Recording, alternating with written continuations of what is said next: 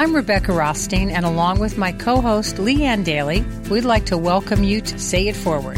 Each week, we'll be doing one of my favorite things to do, and that's interviewing interesting people with out-of-the-ordinary life stories. They're all people who took a different path in life. Some never imagined the heights they would achieve, and others, well, they turned their childhood dreams into reality. So let's begin. Today, I'm very pleased to welcome Jonathan Koch into our studio. As president and chief executive officer of Asylum Entertainment, which is an extremely prolific television company in Los Angeles, Jonathan has been involved with and has created thousands of hours of content across multiple genres. In January 2015, during a sales conference in Washington, D.C., Jonathan fell ill. He was so sick that the doctors put him in a coma to save his life. A few harrowing weeks later, he woke up with both mind and spirit intact. However, his body was severely compromised from the effects of septic shock. He resolved not only to survive, but to thrive. So let's rewind to the beginning and say it forward with Jonathan Koch.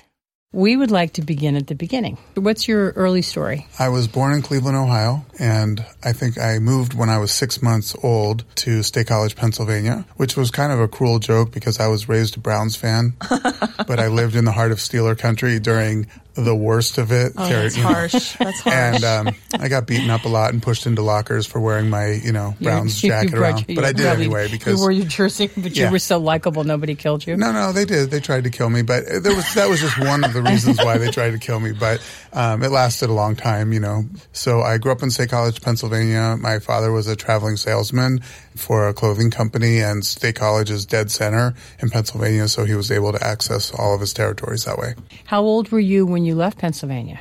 20. Oh, so you were a full adult when you left there. I mean, mostly. I guess so. As much of an adult as we can actually call Ann Day, Jonathan. I don't know if I behaved that well. I graduated from Shippensburg University in 1987, and a few days later, I was in California. A friend of mine had made the drive down the 101 on a sort of getaway, and they stopped in Calabasas, California at this place called the Red Robin restaurant. And while they were there having lunch, they said, could we get an application for employment? And they sent it to me, and I filled it out in genetics class at Shippensburg University, and I was assured that there would be a job here. So I didn't have any money. I get on a plane. I leave everything I have behind, which is nothing. So I don't want anybody to think that was, a dramatic choice on my part. Just your Browns jersey, right? The call to adventure, though, right? I didn't really know what it was. I met somebody when I was in college who identified the fact that maybe, or at least told me that I really needed to go out someplace and challenge myself, and then I could come home and be king, which was an interesting perspective. I obviously never went home, and I know a lot more now about what she was talking about because life here is more challenging just from a pace standpoint and so forth. But I move out here and I get to the Red Robin. I have $200 in my pocket that I moved here with, and they don't have a job available for me as a waiter, which is what I applied to be. So they said, well, we do have a position available. If you want it, you can start right now, but you're going to be the Red Robin, in the costume. So, at that time, I'm 6'1", 235, I've been wrestling. Yeah, and I'm in this Red Robin costume, which just does not smell great. And I don't know who. And tall. So it was a little snug in areas. Yeah. And I did that successfully for about 2.5 hours, and then a young boy grabbed my tail, so I peacefully turned around to him and said, "Excuse me, would you please not grab my tail?" And the kid's head exploded because nobody told me the Red Robin doesn't talk. And so the kid was freaked out. He was running around the restaurant like, he'd just seen a ghost. And so they relieved me of my Red Robin duties and put me on the floor where I was a waiter for 2 years and 2 days. So you managed to get fired from one job and rehired immediately at the same organization in less than 2 hours. Yeah, I don't know why. I think they were afraid I was going to, react badly to being fired from the Red Robin. When in real life, I kind of felt like, okay, I'm not qualified to be the Red Robin, so I have to evaluate everything. It became a good mantra for your life, right? Yeah. Since we've talked about this before, don't let me go back to the Red Robin. So I don't think, my Uncle Stanley, he told me under, after we sold the company, he just said, I just want you to know, like, of all the things you've accomplished and how amazing your life has been and how proud I am, you never did anything as well as you did being a waiter at the Red Robin. So he keeps you grounded. That's such a beautiful person to have in your life, right? I love that. He's the best. I love that. That's fantastic. So was he friends with your dad? No. Is your dad alive? Yes. Because I know that after watching 2020 the other night that he was a difficult man.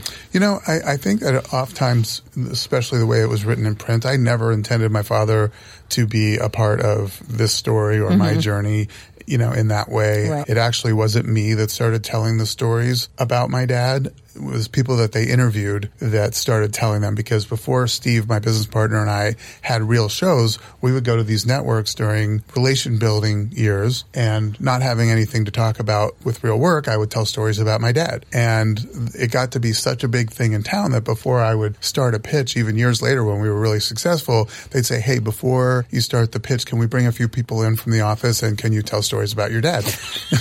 Can you tell us one of the stories, or a quickie you could tell us? You know what? I think a lot of people think that based on what they've heard, and certainly what they heard from my sister about my dad's sadistic qualities, that people think that I was abused, you know, as a kid. And I don't look at it like that at all. You know, I was born Teflon to a lot of that. And also my dad didn't really care about me. He only cared about my sister. So he left me alone, and I got to witness all of it. So to me, all of these stories were just fun and funny, you know. I mean, so you have no lasting harm. No, not at all. You know, as a father, and you know, I don't think I take anything more seriously or think anything's more important than my role as my daughter's father. Like, that's everything to me, and has been since the day she was born. You know, I do think that although my dad was a horribly disappointing father, that not everybody knows how to do it. Before I say anything about it, I just want, you know, people to know that the most important thing about being a parent is not just swinging like a pendulum back and forth about the things you do or didn't like about the way you were raised, but to break the chains sometimes. That's a difficult thing to do, that generationally things are passed down, and it takes a very brave person to break those chains and reset your family's ideas about what it is to be a parent, what it is to be in that family, and, you know, how to benefit that. And my father's parents were terribly cruel to him. And so in a way, that's not a forgiveness for my father being so disappointing as a father, but he never figured it out that being a parent isn't really about you. My father seems to me to have very narcissistic tendencies. It's really just about how everything you do, like, affects him. So in a way, I think my father loved being my father. He just did not like me at all. My mom fell in love with my dad's assistant, and they got married. They ran off together and got married. And she left the family? She did. She left the family. And it's just you and your sister, right? Yes. So we followed her to Philadelphia, which was a big change from being in State College. And ultimately, it was not a change we could absorb. And so we moved back to State College, knowing that it was a little more dangerous to be, you know, in that house with my dad as far as growing up than it was to be with my mom, who was incredibly loving and, you know, great. But she got mixed up, you know, and she left. And she made a decision about what was best for her and not what was best for us. Yeah. And that was, you know. That's hard to imagine, right? Right. That's hard to imagine, even though I know my mom was crazy loved me. Right. But, you know, that was the decision she made. So we were kind of left in this, you know, situation where it was pretty difficult to navigate. So my father was a traveling clothing salesman in the sporting goods world. So every summer at the beginning of the year, right after school, we would get T-shirts and jerseys for softball that my dad would have made, and they would all have our nicknames on the back of them. And my dad would give everybody their nicknames. And so every year it was like a reveal ceremony where we would get the shirts and we'd see what our nickname was.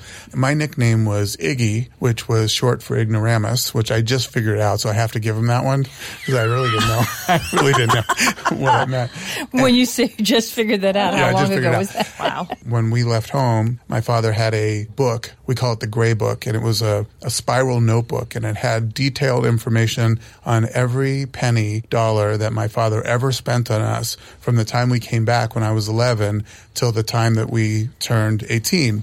And the only things that were excluded for that were food and housing. But tickets to Hershey Park and like my Little League uniform, everything was in there. And he would tally it all up, and then he would give it to you as a bill. And he would say, you need to pay me back for, you know, all these expenses of your childhood. Oh, my God. And so, and it came with a payment plan and also the knowledge that if you missed any of your payments, that you would be 10% irrevocably removed from the will. I had a calendar underneath my desk, and every day from the time I think I was 12 or 13 maybe, I would go underneath and cross them out, and the calendar was made until the day I could leave home. Mm-hmm. So I was just in this massive childhood countdown till the time I could escape. And so in a way, you hold your breath, you try to survive, you know, a situation like that, but you can't just survive it and then carry it with you for your whole life. You have to, you know, if you do get out of a situation that's difficult, you need to reset. Like I said before, you know, it's not a blame situation. I don't think he really enjoyed being a father, and I don't think he recognized, you know, what the role a father plays, because he didn't have a good one. You know, it just wasn't for him. Right. It just wasn't for him. And that's the way I reconcile it all. I mean, the stories to me are hilarious. My father did some of the truly amazing things that a person can do. And to me, they were super funny. But if you spoke to my sister, she sees it in a completely different light. And they were debilitating, crippling, destructive. You know, it's just, they were the same things, just viewed from a different point of view. To me, perspective has always been something that I feel comfortable with. And again, it's not because, you know, I was touched with it. It was because I had incredible people in my life. I had fantastic coaches, and I had, you know, a town that believed in a, you know, although a lot of terrible things have happened there since, I had a town that believed in a certain ethical behavior, a certain way in which you lived, you know. I've told this before, but I was in college when the space shuttle crashed, and it left a very, I watched it live. I happened to be sitting there, and they went to commercial, and then I kind of had this bad feeling, and I was just sitting there on an ottoman, and, you know, it was already over with. I thought, oh, they already launched. I, you know, probably should go to class, but I didn't want to go to class anyway. So I sat there, and then all of a sudden they came back on the air, and this whole thing went down. And, you know, after that date for a very long time, I did 7 extra everything for the 7 astronauts who died. Right. And so when I'm in the gym and I'm, you know, having to do 7 extra push-ups for the astronauts that died, well, you find power and strength to do 7 more than you think you could have on your own, because you're not doing them for yourself. You're doing them for somebody else, to honor somebody else. And so that has been an effective way in which I get a lot of the benefits personally of living a certain kind of life, but I don't do it for myself. And I certainly would not have... That was an unbelievable thing to see. Yeah, I certainly would not have survived this, you know, illness or anything if I had done it for myself, you know. So let's go back to... You came out here, you got a job at the Red Robin. Yes, I did. I was and they took you off the Red Robin right immediately upon arrival and put you inside. And now you're 18, 19 years old, 20 years 20. Old. You're 20 years old. And now somehow along the way there, you found somebody that you loved and married, had a baby with. Oh, and that then, was many moons later. But you had, what caused you, because based upon everything you've said, and particularly where you grew up in the country, there was no history of the entertainment business. No. And so talk about that career trajectory. Well, it was actually a little bit before that. When I was at Shippensburg, they used to have, you know, these sort of competitions. They were Star Search-esque competitions where they would feed into bigger competitions, and eventually they could lead to being on Star Search. They were like the minor leagues. And they came to Shippensburg, and they had a competition where you could win $100 if you won your category. And I didn't have $100. So to me, that was like I would love that, you know? So my roommate from college, David, he said, you know, why don't you go up there and do stand-up comedy? So I... Oh, here. Yeah, it was I mean, look, do that. It's Shippensburg. I mean, honestly, there were 4 or 5 cows in the audience. Like, it was not... It wasn't the most difficult thing. So, but I went up there, but then I found out right beforehand that they didn't have enough competitors. There wasn't anybody else in stand-up comedy, so they were combining categories. So I was competing for $200 against Debbie, the dancing housewife from Newburgh. She was in the dancing category. So I came out. I really didn't have anything to say. I told a couple of inappropriate stories about my sister, a couple of, you know, just whatever I made up. People laughed. Yeah, people laughed. And then Debbie, you know, came out. The dance did not go well. It did not go well at all. So I ended up winning. And now you had $200. I had $200. And better than that, I got to keep going. So I won 6 local to regional Star Search competitions, doing stand-up comedy. I did, you know, radio things. Did you start writing material after the first time, or did you? I don't know if I wrote material. I just thought of like certain topics. It's kind of how I do my prepared a little bit. I kind of do my speaking engagements now that way. I know that there are certain things I want to hit along the way, mm-hmm. certain points of interest that I'm going to hit, but what I do in between them, I don't really know. I just mm-hmm. talk to them. So I won a few times, and I started to win a little bit of money, more than in the first one, and I did this radio interview, and then somebody heard me from like a local venue, and they said, "Would you come open up for this country band at the largest Moose Lodge in the country?" And so I did, and I said some inappropriate things there, and I remember getting booed out of the Moose Lodge, and my roommate and I were running through the parking lot. I remember because it was a gravel parking lot, and gravel was flying anywhere because I literally thought they were going to kill me. So we're sprinting out of the place, and we're like, "Get in the car," So that was So I thought to myself, well, maybe, this isn't great. But I said, once you've told people that you're going to move to California, and especially because I had an influencer in my life who said she was from California, and she said, you're not going to be okay here. You need to go out somewhere where they have the best brains in the world and go hone yourself into something, a little sharper than what you can do here, and then come home. But I forgot to go home. So I did. I came out here, and then I started thinking about stand-up comedy, but then I couldn't because I couldn't even do a Moose Lodge. So I can't. I'm watching the people here and going to the clubs, and they're so great. Even the terrible ones are so great. Yeah. And it's a whole other class. So then I got a commercial agent, and I started fiddling around with the idea of being a quote-unquote actor. And I went on game shows, like I went on Match Game and Card Sharks, and I was just having fun trying to figure out what my value was here. I was the worst, literally, I'm not kidding, because I do this for a living now, so I know. I was the worst actor that has ever stepped foot anywhere near Hollywood. I mean, I can't even imagine what was going on in those casting rooms after I would leave. The hysteria must have been crazy. I was up for a United States Post Office commercial, and I was supposed to be the high school letterman who was getting his acceptance letter from college. And so I had a mom that was my partner. So she's there, and I see her, and to me, she's kind of famous. Like, she's the most famous person that I've since seen. So we were at callbacks, and we're standing next to each other, and there's a T. She's standing to the right, I'm standing to the left, and we're going through the scenario where I get the letter and I hand it to her, and I read it, and I say, I got in. And she starts crying, and I couldn't figure, I thought I did something wrong and I upset her. So I said, I'm so sorry. Like, did I say something? Did I come in at the wrong time, or did I say something I'm not supposed to? She goes, it's called fucking acting. So I'm like, oh.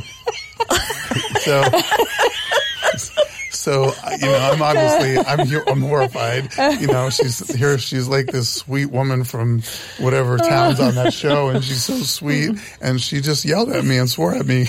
So she told them to get me out of there. Get rid of this guy. Yeah, get me out. Yeah. So I was gone from that, and then. I met one of my regular customers at the Red Robin, and so this one gentleman said, I'd like you to go get your real estate license, and then I want you to come and work for me. So I did. I thought that would be cool that I could be an actor / real estate agent instead of an actor / waiter. Turned out I was really more a waiter / real estate agent, and the acting thing really wasn't going great for me. And I took all of my tests and I passed them, and he said, I don't have a job for you. And I'm like, well, why did you say that in the first place? But I had my real estate license, so I got a job at this place called the Haynes Company, which doesn't exist anymore, but it was I was a cold caller for one of the most intense, unpleasant, in-your-face people I've ever known in my life, who I'm so grateful to because I was forged in fire. Just like a lot of people, I was forged in a pretty heavy fire. Like I had a desk area, and I had,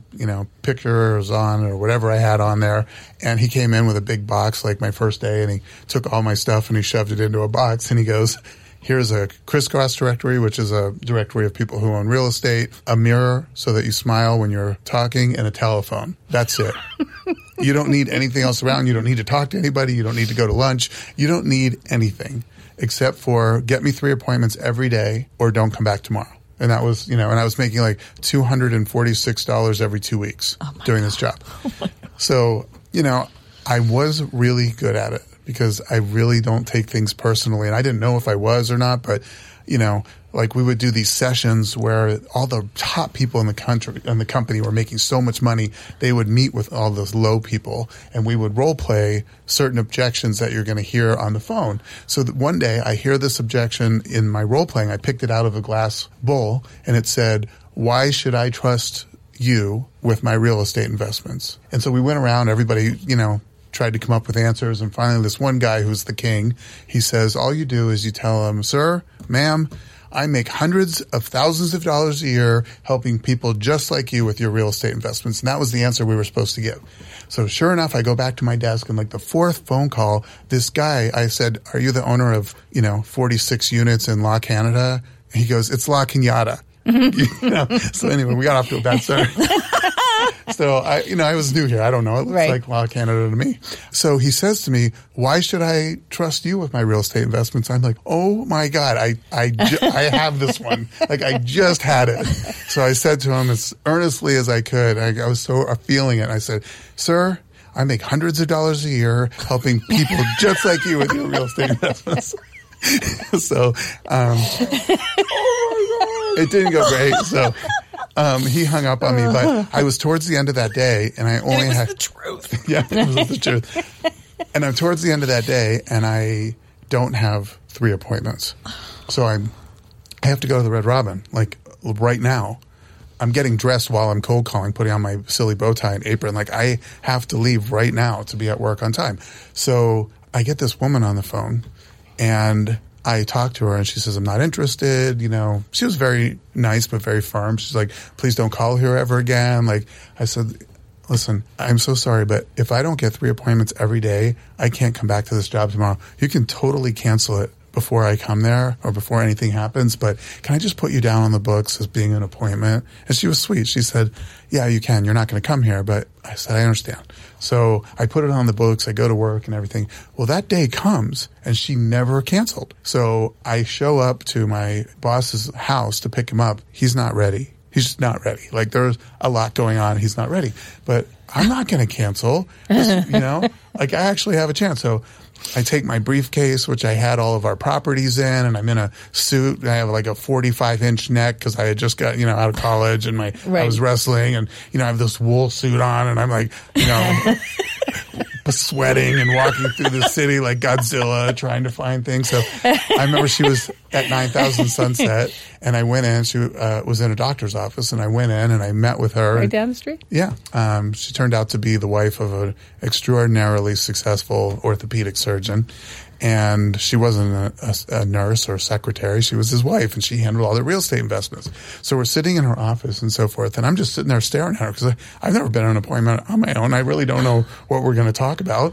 And she says, "Well, did you bring any, properties for me to look at?" And I said, "Yeah." So I get my briefcase out, and I don't know the combination. I have no idea what the combination is to my briefcase, and it's locked. So, she and I hear this sweet woman. We're in her office, and we're taking like a letter opener, and we're trying to get into my briefcase. So we finally bust the thing open, never to be used again because we destroyed the whole thing. And all the properties were in there. So she started looking through them, and she said, "I want you to take me to 11136 Hespy Street." And she said, "At first I'm going to take you to lunch, and I'm going to teach you how to do this." I said, "Okay." So we go to lunch. Wow. She goes over. She writes a full price offer on 11136 Hespy Street. It was $6.2 million. And she takes me to another property on Riverside Drive. And she says, "I own this building. I don't want to sell it. I'm going to give you the listing for it." So this woman is just like amazing. So I don't want to leave her. Like she's trying to leave. I'm like holding onto her ankle, on the ground. Like, "Please don't leave me." She's kicking you up like this. "Please, why can't I?" Yeah. So I go back to the office with my tail wagging. Like I'm so excited. Like I got this full price offer on this thing, and I got another listing, and, everybody was celebrating. It was just this crazy, exciting time that sort of showed me that, having that kind of success is just, it's great. It's almost like being part of a team. Like I was in high school. It's like there was a lot of celebration going on, except for my boss, who said, "You shouldn't have gone to that meeting. It's not your place to do those things. And I'm going to give you $12,000 when this closes and you're not even worth that. But, you know, I'm like, $12,000? Hells yeah. So, you know, he made hundreds and hundreds of thousands of dollars, but I didn't know anything about it. So I call my mom and I'm like, you know, I'm thinking about retiring. You know, it's fine. I got $12,000. I feel pretty good. You know, that's like, you know, 6 months at the Red Robin. So I'm pretty much done at this point. I'm just going to, you know, so anyway, he was difficult. So I quit one day after my year commitment. I worked there for a year and a day, but he really, really taught me how to be fearless on the phone and not to take things personally. And in a year and a day, what did you do next? I went into another real estate business as a partner, but it was a business where I didn't make any money. So I totally sacrificed the $280 I made every 2 weeks, and I went off on my own, and I really gave it a shot. I quit the Red Robin, which was the hardest job I've ever left, because I knew anytime I needed money, I could go there and give people food and they would give me money. And so it really was hard. It was difficult because I lost all my security. If you're going to have a career, it's hard to have a job too. So I decided I would have a career. In the interim, the head coach at Calabasas high school wrestling team was in a motorcycle accident, and one of my regulars that was involved with that school knew that I was a wrestler, so they asked me to take over the program, which I won't bore everybody with, but it is one of the most amazing stories of my life. And they paid me $1,000 for the whole year, so I was like, this isn't really the career I was looking for. So I tried to take a few interviews. I was offered a job at CAA in the mailroom when I interviewed for them, and as I was, you know, leaving that meeting, I said to the gentleman who had hired me, how do I distinguish myself as being somebody of value in the mail? Do I put the mail on the desk in a certain angle, or is there some sort of origami involved, or what exactly, you know, do I do? And he said, you're going to be jumped over by everybody who has somebody who knows somebody who knows somebody. They're people with doctorates and law degrees, and, you know, so basically maybe someday in the future somebody will just get exhausted by seeing you and they'll try you out on a desk, but that's it. So I turned around and handed back my paperwork and I said, you know, this just isn't for me. It didn't feel right. It didn't feel good to me. And I don't even know why I made that decision at the time, because it seemed like the best opportunity in the world, but there was something discouraging about not having control of your own destiny in a way. And I didn't feel like I would have it there. So you made the right call. I think so too. Now doing what I do, I know that that's true. But I went bowling with Kirk Cameron. And a friend of mine, we all went bowling. He's an amazing guy, and he's a very giving soul. And they invited me and my mom, who was out visiting, to Easter. It was like, you know, have a Jew to Easter thing. So they invited, bring your Jew to Easter today. Yeah, right. So we were like the, you know, honorary Jews, and we went over to his parents' house, Barbara and Robert.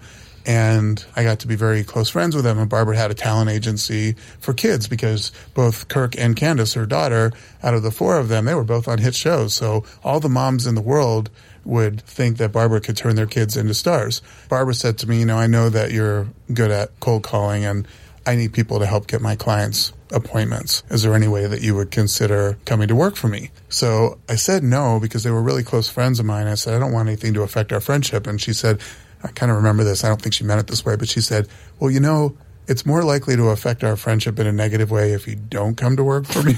Wow.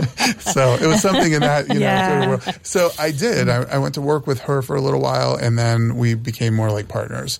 And we built a successful agency. And Barbara, long after I was gone, Barbara ran the agency, and, you know, until she just wanted to do more charitable things. And now today, are you friends with her still? Oh, my gosh, yes. Well, the whole family adopted me. So I basically was there every day, and I did my laundry there, and I ate meals there, and we talked about the philosophy of life. And Barbara and Robert were such an integral part of that period of my life that I would never have been able to accomplish the things I did, even though they're well past what anybody ever would have thought. But Barbara and Robert were really the ones that rubbed the sticks together in the first place.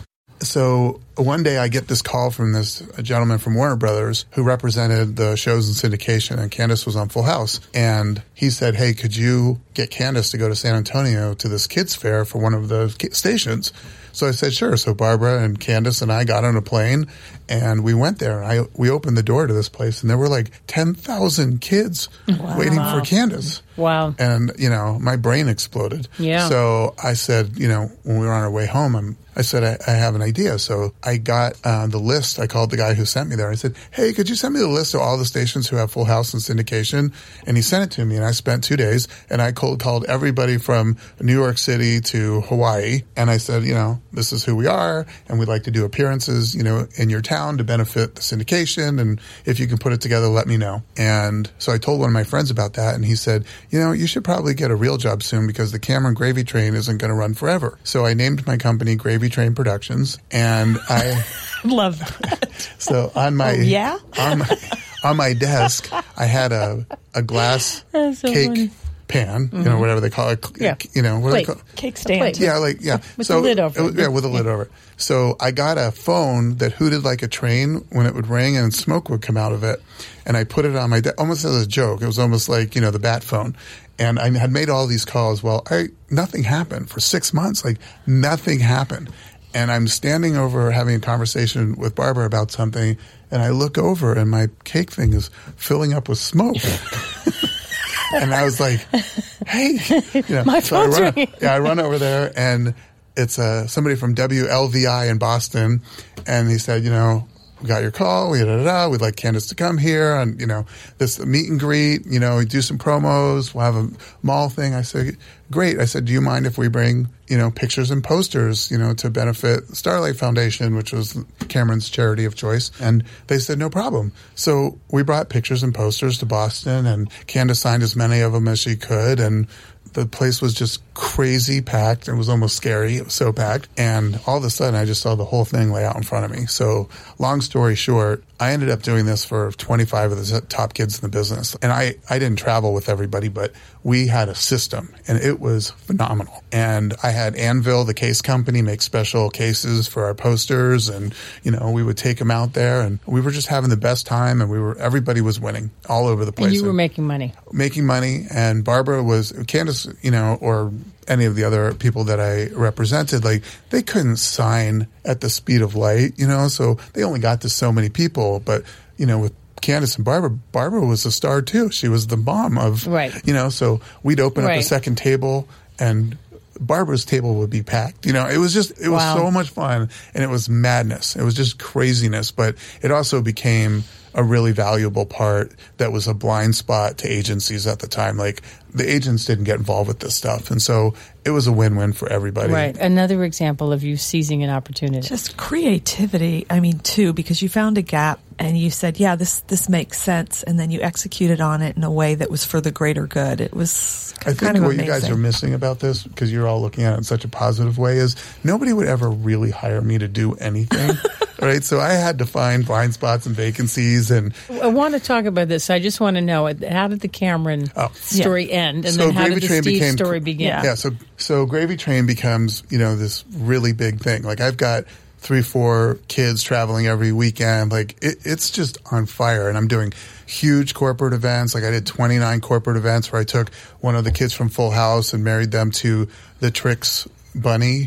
And we did, you know, all these appearances for Box Hops for Education. And, you know, we were doing these things, but I was really, really generating revenue doing this. It was a cool blind spot. But my kids were getting older. And by the way, I stayed with Barbara, even though I couldn't really work in the agency anymore because it was a conflict. I stayed there. I had my rented, quote unquote, space there so I could be near her in case she needed anything, in case there was any questions about anything, or if I could be helpful in any way. Because, you know, as I would today, if she called me right now, I'd get up and leave and go, you know, help if I could. So I really have always recognized, you know, and appreciated what they have been for me in my life. So I stayed there for a really long time, and Barbara was doing amazing on her own. She's a, you know, a force of nature that is very unique. And she found, we had an intern named Shalene, who is now, she runs an organization called skip1.org, where it's a charity where if you just like give up one manicure a month or whatever, and you take that money and you donate it, she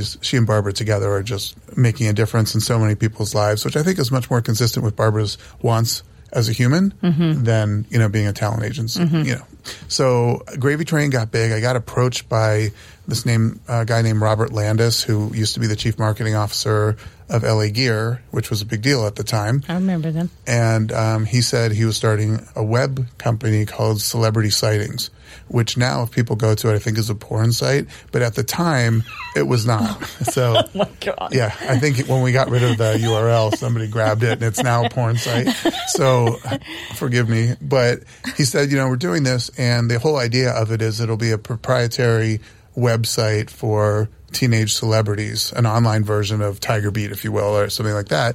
And I need you because I need your kids. And so I went and saw his space and met everybody. And I thought, you know, this is legit. Like this was 1996. So it was pretty forward thinking, you know, and this was before obviously Twitter or anything like that. So right. They didn't really have access to the celebrities. And 21 years ago. Wow. Yeah. That is legit. That is really forward thinking. Yeah, he was legit. I mean, he's a very, very smart guy. And anyway, so he started the company. I came into the company. I spoke with each one of, you know, my kids who wanted to be a part of it. Most of them did. And they were owners in it on a profit participation basis based on the pro rata share of visitations that they got to their particular rooms in the site, which I thought was cool. So instead of signing a napkin for somebody, you could, you know, have a card with your Celebrity Sightings URL on it, and you could sign that for them, and then they could go and interact with them. So it turned out to be this incredible thing. And Robert did an amazing job with it. I was not integral to the day-to-day running of it at all. I just was really helping liaison and trying to make sure that my kids were safe and, you know, everything was going well. So it got to be a thing. And we did a lot of big events and, you know, it was really quite a successful thing. We had an offer, I think, in 1998 for tens of millions of dollars, which we said no to because it was all on the rise. So it went really well. We ended up selling it the next year for a lot less than that because the crash had happened. But while we were there, we were angel financed. And so we didn't have money to just market it. And that's really what you needed. So I started thinking to myself, well, where are the places where we have the same audience, the same demographics, you know, that currently exist in the media. So I went and made a deal with Sterling McFadden, which had Tiger Beat and Teen Beat and all of them. And I said, we'll give you right now pictures of, you know, these kids doing family stuff or going to music. Like, you'll never be able to get these on your own. Like, we're going to give you exclusive material. And in return, I need 2 pages in every single magazine you have promoting our site. And for some reason, even though those kinds of sites ended up destroying traditional magazine sales in a big way, we all agreed to it. And so they started promoting our site, and the site started growing. We started really having a lot of success.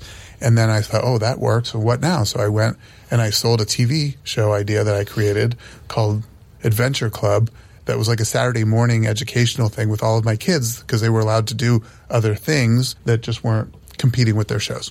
So I went, we never did it or anything like that, but I sold it to Paramount. And I was like, oh my gosh, I left that room and I was like, wait a minute, you can say your ideas out loud and people are going to buy them and pay for it and something's going to happen.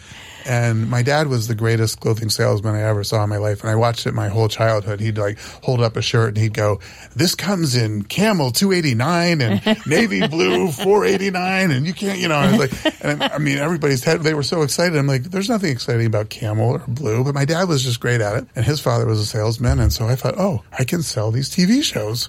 So after we sold Celebrity Sightings, I thought of something and I sold it to Merv Griffin.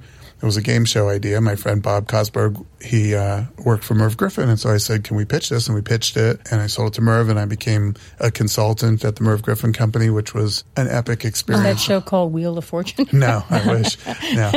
Merv was a very generous, amazing human being who was really, really respectful and kind to me personally. I can't speak to all of his lives, but to me, he was great. So one day I had gone on vacation and I came home and a lot of the people that were in the entertainment part of the company had left or were gone for some reason. And I got the opportunity because Merv, I think, believed in me at the time to go sit in this gigantic office at the Beverly Hilton and pretend like I was good at this and, you know, started selling TV shows. So I did. And that's why I learned to do it. And I sold a couple of shows with Merv, but we didn't really. You were what, 30 then? Yeah. That Merv is such an amazing businessman. Anybody who had an opportunity to really, really have a one-on-one conversation with Merv, I mean, it was worthwhile in ways I don't say about very many other people that I've met. He was, you know, he was just so incredibly accomplished.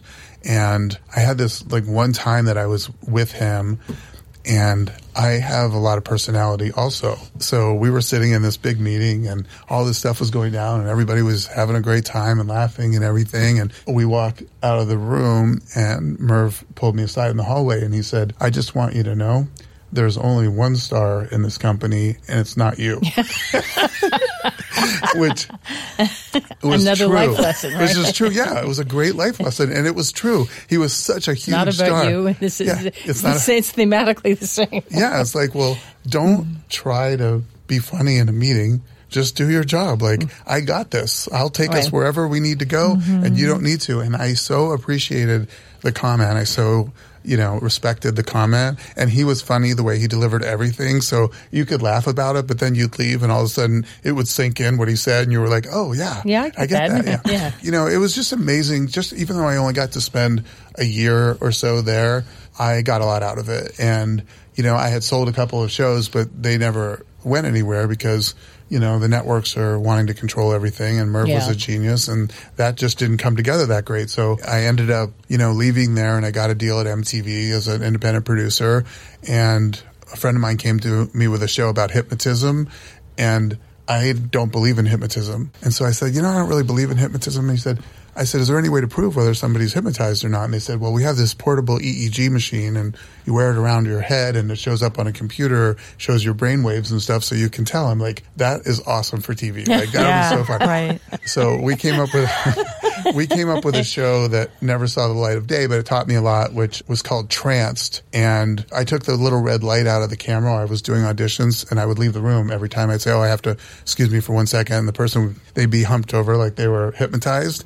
And then as soon as the door would close, they'd open one eye and they'd look around, you know, and I was like, nobody's hypnotized, right? So we came up with this show where we would have them do terrible, awful things until the point where they just gave up and said, "I'm not hypnotized. I'm not doing that." Yeah. You know? So we would just continue to up the ante way before its time. I think it would be a big hit now. I want to get to when you got married and had your baby. Yes. And I want to get to you and Steve because you and Steve are... Let's move along. Okay. So my mom died... in, I want to say, in like 1999. It was a bad year. No, it was a horrible year. I was as low as a human being could be, and I had this huge vacuum in my life. Like, I was being successful, but I had nobody to share it with now. So I was doing an event for Celebrity Sightings, and there was a publicist named Hope Diamond, and she had a big event for us. Hope Diamond? Hope Diamond, yeah. Like, not the Hope Diamond, but Hope Diamond. Well, she considers herself the Hope Diamond. And sure she does. She's That's a great person. That's the greatest name I've heard. Yeah. So Hope Diamond introduced me to my first wife, and we had my daughter, and, you know, it was an amazing time, and we didn't make it, you know, through the marriage. She's literally like one of the greatest human beings I've met. She's, you know, everybody who knows her knows that, you know, she's thinks of her as being like the most amazing human being they've ever met. It was different for us being married. It didn't go particularly well for either of us. And so I think we ended up getting a divorce around the time when Ariana was 2 years old. Hmm. And so that's been quite a long time ago now. She had the fantastic gift of your daughter. Yeah, I mean, I didn't know she was as much fun as she was going to turn out to be then. I saw something in her that I could relate to, which was she, in a lot of ways, was just like me. She didn't like being told what to do. She had her own ideas about things. Even before she had original thoughts, she still had her own ideas about things. And so I decided at a, you know, pretty young age with her that I would treat her exactly the way I would have wanted to be treated as a kid. So the co-parenting between you and your ex was fine. Amazing. It always has been. You know, it's great. Yeah, always has been. We are unified in the one thing that's important, which is we want our daughter to be well-rounded, happy, successful, loving, giving, kind. She is all of those things, and you don't have to take my word for it. I mean, she's a masterpiece of a kid, and I just couldn't be any more fortunate to be her dad, and a lot of that had to do with, you know, some incredible mothering that went on. And did you live geographically near each other? Always. I kind of tied a string between us, so every time I would get more ahead and I would move them. you know, so they weren't really more than 3 miles from me at any time that I can remember. Mm-hmm. And we always stay close. I mean, for a long time, I was still the spider killer and stuff.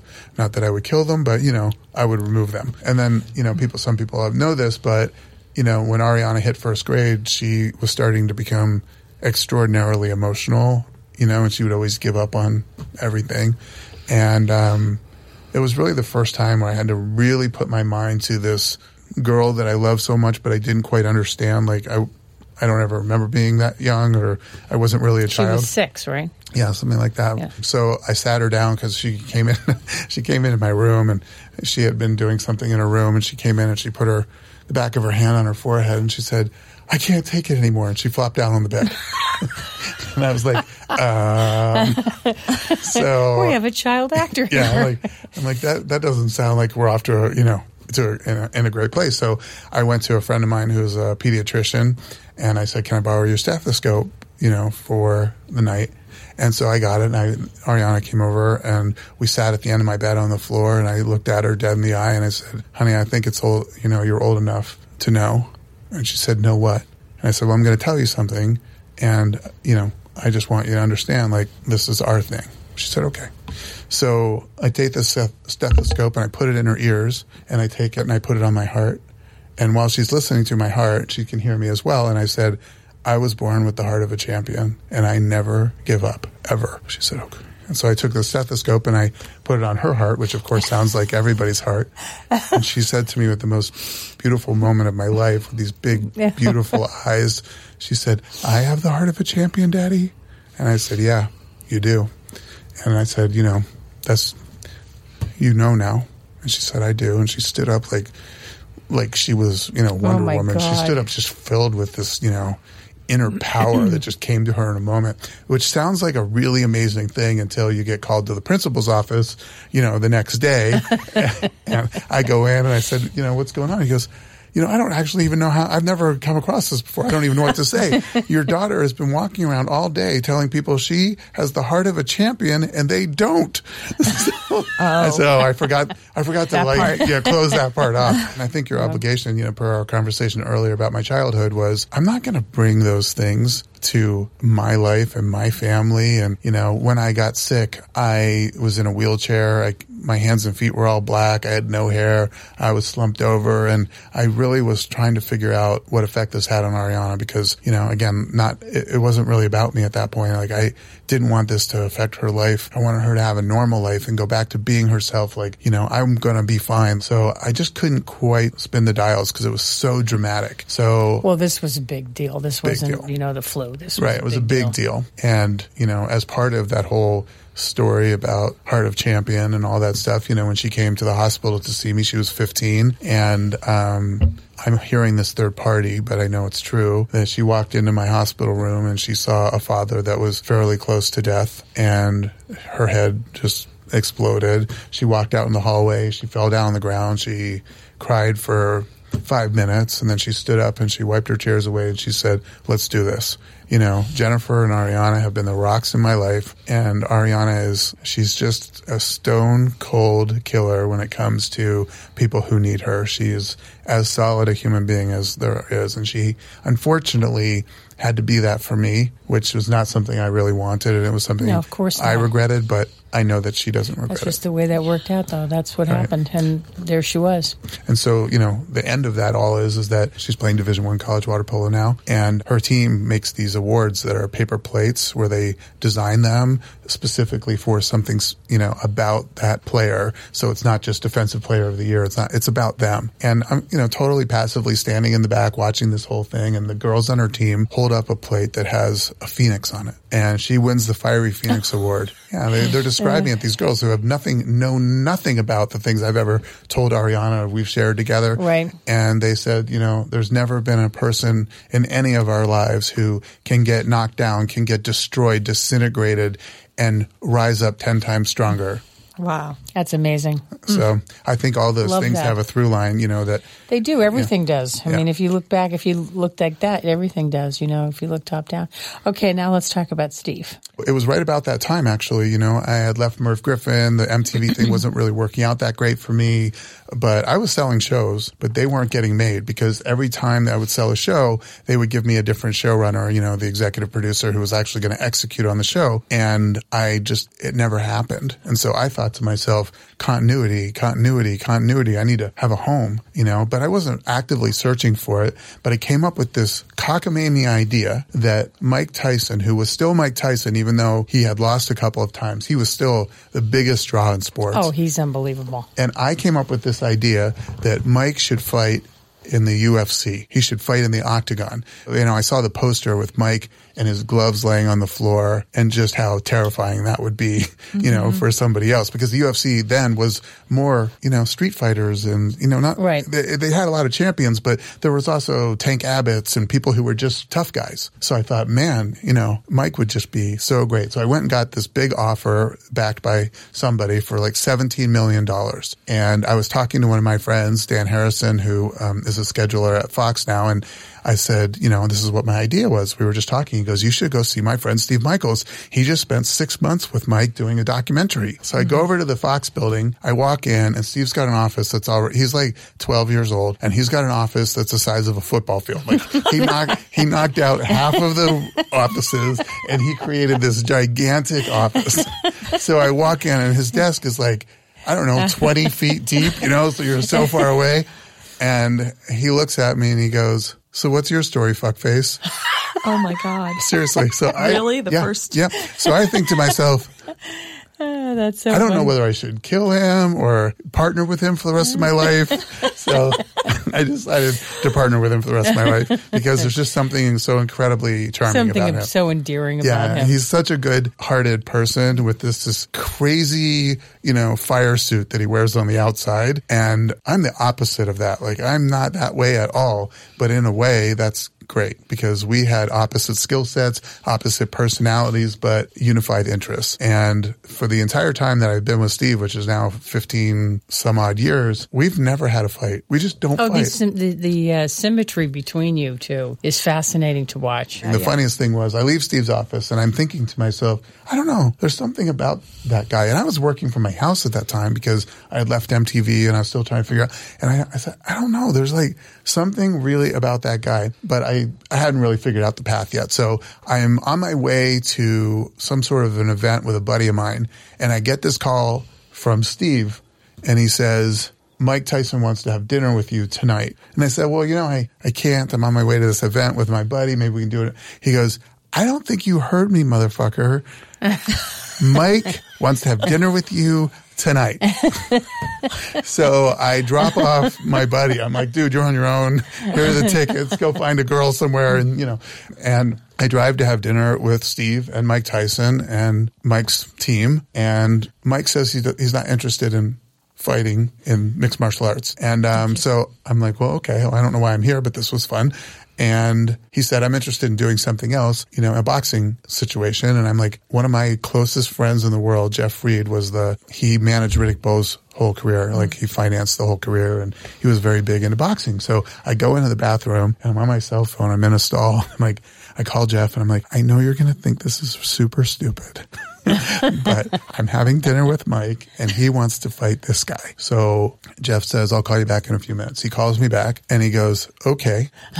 He goes, I can make that happen, but the person that Mike wants to fight wants to make sure Mike isn't going to do anything crazy. Mm-hmm. So he wants to meet him man to man tomorrow and talk it over between the two of them just alone. And if they agree that this is okay, then we'll move forward with it. So they fly to a secret meeting that nobody even knows about. And Steve made the whole thing happen. You know, Steve's like, I'll take care of it. And that isn't accurate. You know, I'll take care of it. Exactly. Yeah. Exactly. Sometimes I pull a muscle when I'm doing my Steve imitation. Goes too low for me. Don't do it too much. Yeah. Oh, so he makes it happen. They have this secret meeting. The white smoke comes out of the meeting, you know, and wow. Steve and I are off to Vegas and we are in the middle of the fight of the century. Wow. I mean, it's such a big fight. So we're in the middle of this humongous thing. Now, the regular boxing people had taken over by then, you know, because it was a big thing, but we were still allowed to be around because we kind of came up with the whole thing. Right. And so we would go to these crazy meetings and have like 6-course meals at 2 a.m. They'd say, wait here. And I was at a casino. They'd say, wait at this slot machine. And I would wait there. And I thought I was waiting for like 10 minutes, but like 8 hours later, I was still sitting there because I'm too curious to leave. And they come down and get me and they're like, they're ready for dinner now. I'm like, you know, okay. So so the whole thing, the joy of youth. I'm waiting. So I'm down there and the whole thing comes together, except for there's one more fight in between the fight that we were going to put on, and this other guy had one more fight and he ended up losing, getting knocked out. This is the Riddick fighter. No, this was the other fighter. It wasn't Riddick. Yeah. So Steve and I are at Steve's house, and he's hosting a Texas Hold'em poker tournament. But I'm terrible at poker because I'm very transparent. I hate being told what to do. I don't like being pushed around. It doesn't matter if I have one card and the other one is on the floor and I can't even see it. I'll go all in if somebody challenges me because I won't give away. So I'm trying to commit poker suicide. Like, I want out so badly because there's a fight about to start, and it's not just a fight; it's the fight. Like, our whole future is riding on this fight. So Steve, you know, he's really good at poker, and I'm watching, and all of a sudden I'm seeing things are not going well at all, and in front of our eyes, our entire future exploded in a moment. One punch, and our whole future was over with. Everything died, and we were done. And so I said to Steve, well, maybe we should just, it's been great being with you. It's been great, you know, being your partner through this. Maybe we should just do what we both do, which is make television shows. And so we became partners, and we had another partner that Steve had prior to me named Eric, and I joined them. And well, Asylum Entertainment was a huge success. It was all Plus, Steve. You make a show that everybody, that every guy I know. Are you contracted to say it was all Steve? It was all Steve. Steve, it was all you. Steve, yeah, sorry. 30 for 30 is an amazing show. We were very fortunate, I think, to... The Wayne Gretzky piece was... Yeah. Mm-hmm. That was the Gretzky piece, which, again, Steve and his dad share this passion for hockey. And Steve's family, obviously, is in the sports business, too. And like a lot of sons, sometimes they're not as interested in the family business. You know, like when I'm around, you know, the business or the sports business, I'm like a kid in a candy store. But we were very fortunate to be able to get involved with 30 for 30 early. But Steven and his dad, like I said, are humongous king fans. So doing the Wayne Gretzky story. That was amazing. I mean, Steve was out of his mind with happiness and joy. Like, this was everything, you know. And when Wayne Gretzky, you know, when they did the premiere at the Paley Center in Beverly Hills, it was the first ever 30 for 30 to go on the air. So they did this big event for it. And Wayne Gretzky was there, and he, you know, stood up and he spoke Steve's name. Oh, my God. I mean, it's kind of like Oprah speaking your name, right? Like, you know, like he spoke Steve's name, and, you know, everybody was just, you know, cool. Like this, you know, wave of amazing that came over all of us. I know. I remember when he left and came to America, Canada was weeping. Yeah, we were bummed out, yeah. But he's a fantastic guy. No, it's really important. I mean, the partnership that you and Steve have is just incredible. Look at you, all the nice things that have happened to you in your life, all the people that have crossed your path. I've been very fortunate. Your relationship with your wife is the sweetest thing ever. She is the cutest thing.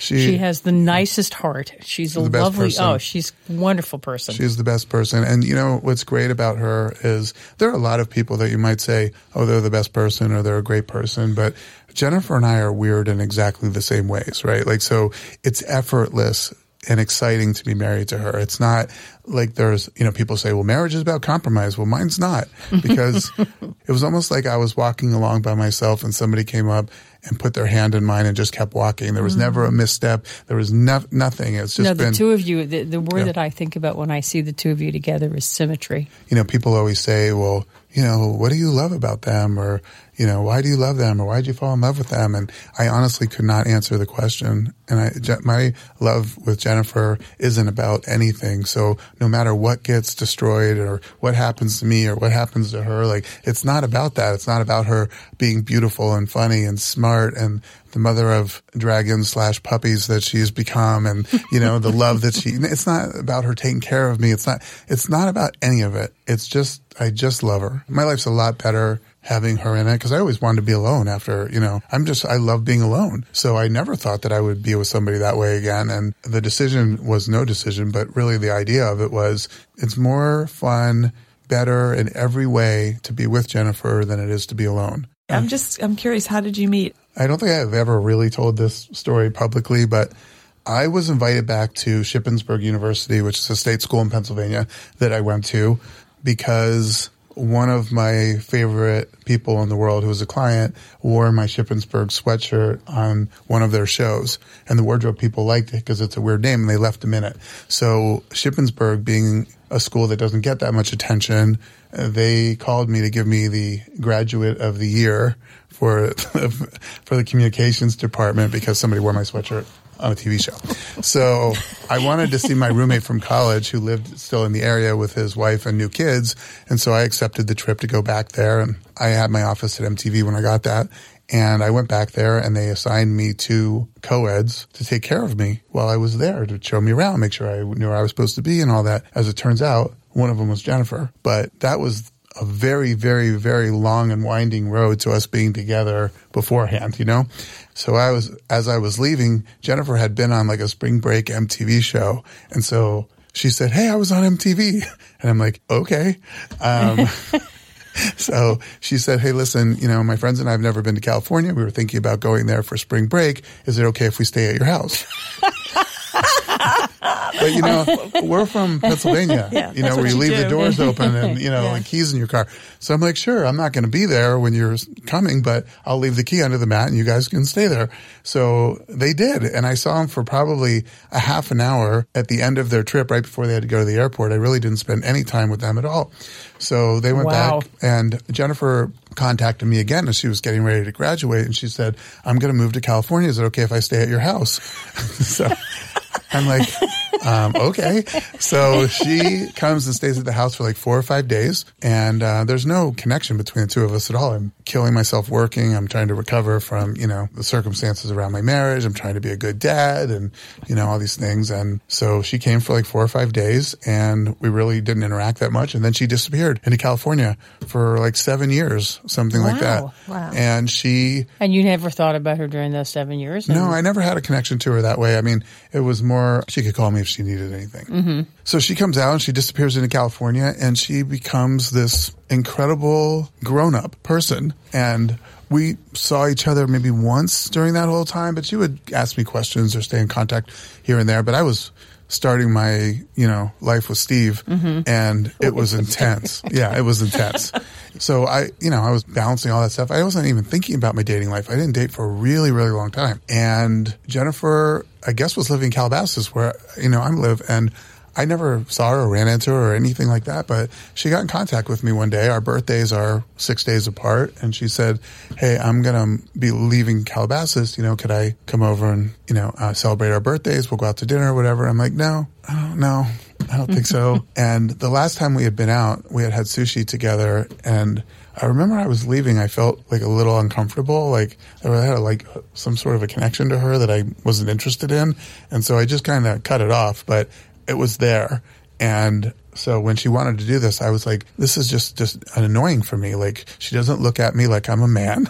She just doesn't think about me. You're like an apartment. Yeah, like I'm, you know, like somebody she can call if she has a, you know, like I'm on star as a human being. And not that she ever really did, but that was sort of the relationship. And so I just kept saying no, because, she, you know, who wants to be around somebody that you're attracted to that doesn't even consider you a man? So I'm like, just stay away from me. I don't need you to be around me. I wasn't telling her this, but that's what was going on. That's how you were feeling, yeah. And so she, you know, was a little bit persistent. So like on the 23rd, which is right between our birthdays, we ended up having dinner. And I was really sick of her not even thinking about me.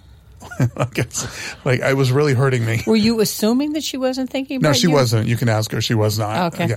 So we get back to my house where, you know, she had driven there and we had driven together. And I had just built a new gym in my house, and she said, you know, can I see the gym? Because she's into fitness, and, you know, so she goes into the gym and she's looking at it.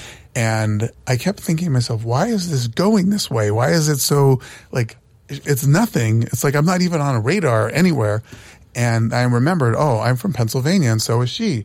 And I thought about, I know this is crazy, but I thought about that movie Superman 2 or 3 or whatever, where the 3 Superman villains are trapped in outer space, and then they're released into, you know, our world, and they have the same powers as Superman because they're where he's from. They're made out of exactly the same stuff he's from, which is why it was such a difficult fight. And I thought, oh my gosh, Jennifer is made from all the same things I am. And in Pennsylvania, we do things this way, not the way in California. Like, you know, it's a much more open. Yeah, move forward. Yeah, like, yeah. I mean, she's like, if anything is going to happen, it's on me. Like, I'm going to have to be, you know, a man about it and do something. So, you know, we were walking. I remember we were walking back through the hallway, and I, you know, grabbed her gently by the hand, and I spun her around, and I picked her up, and I set her on the banister, and I went to kiss her. And I thought, she only has two choices. She's either going to kiss me back, or she's going to fall over the side of the banister.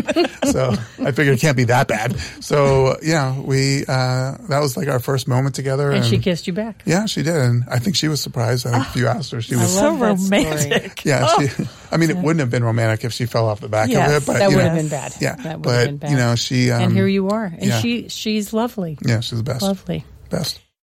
We've now reached the end of part one of the Jonathan Koch interview. Because of the length and substance of his story, our producers have separated it into two episodes for you. To keep listening to Jonathan and the story of his miraculous turnaround from near death to recovery, be sure to click on the next episode, part two, with Jonathan Koch. Thanks for listening to Say It Forward. Help us grow by subscribing to our podcast. Please subscribe on iTunes or at www.sayitforwardpodcast.com. Don't forget to rate and review us on the iTunes Store, or like and follow us on Facebook and Instagram.